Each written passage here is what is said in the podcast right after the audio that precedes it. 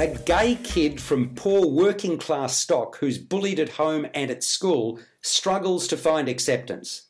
That, in a nutshell, is the play of a book, The End of Eddy, by Edouard Louis. It's realised by two excellent performers who play all roles, including Eddy, his mother and father, older half sibling, and bullies.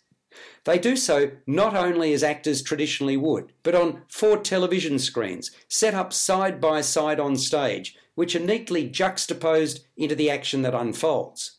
Behind the screens, which slide up and down bright yellow stands, is a bus shelter, the only one in the small village of Hallencourt in the north of France, where the theatrical production is based.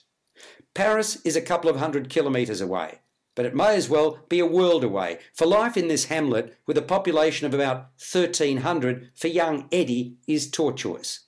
His father works in the factory, which is the lifeblood of the village, as did his father before him and his father before him. Eddy's dad, who has quite a temper, treats him badly, as does his older half brother. And the moment he starts school, he's bullied by a couple of kids who call him a faggot.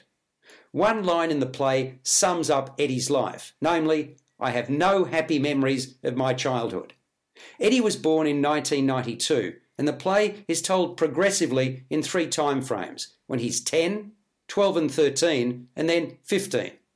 The end of Eddy deals with poverty, violence, class, sex, and homosexuality.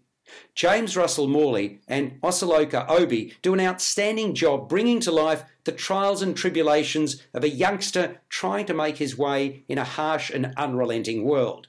They paint a vivid, at times gut wrenching picture. The pair is on stage with an audio and visual technician, all dressed uniformly in horizontal striped t shirts, track pants, and white runners. It's a hell of an ask for them to maintain interest with really only their stagecraft to convey Eddy's tale of woe. And yet, their style of delivery and varied characterisations go a long way to making it so. Having said that, I felt 90 minutes was a stretch. An hour would have gone down more favourably with me. Adapted by Pamela Carter and directed by Stewart Laing, The End of Eddy is playing at Merlyn Theatre at Malthouse Theatre in Melbourne until the 20th of October 2019. Subscribe to the full podcast at Stitcher and iTunes or your favourite podcast distributor. This has been another quality podcast production from Bytes.com.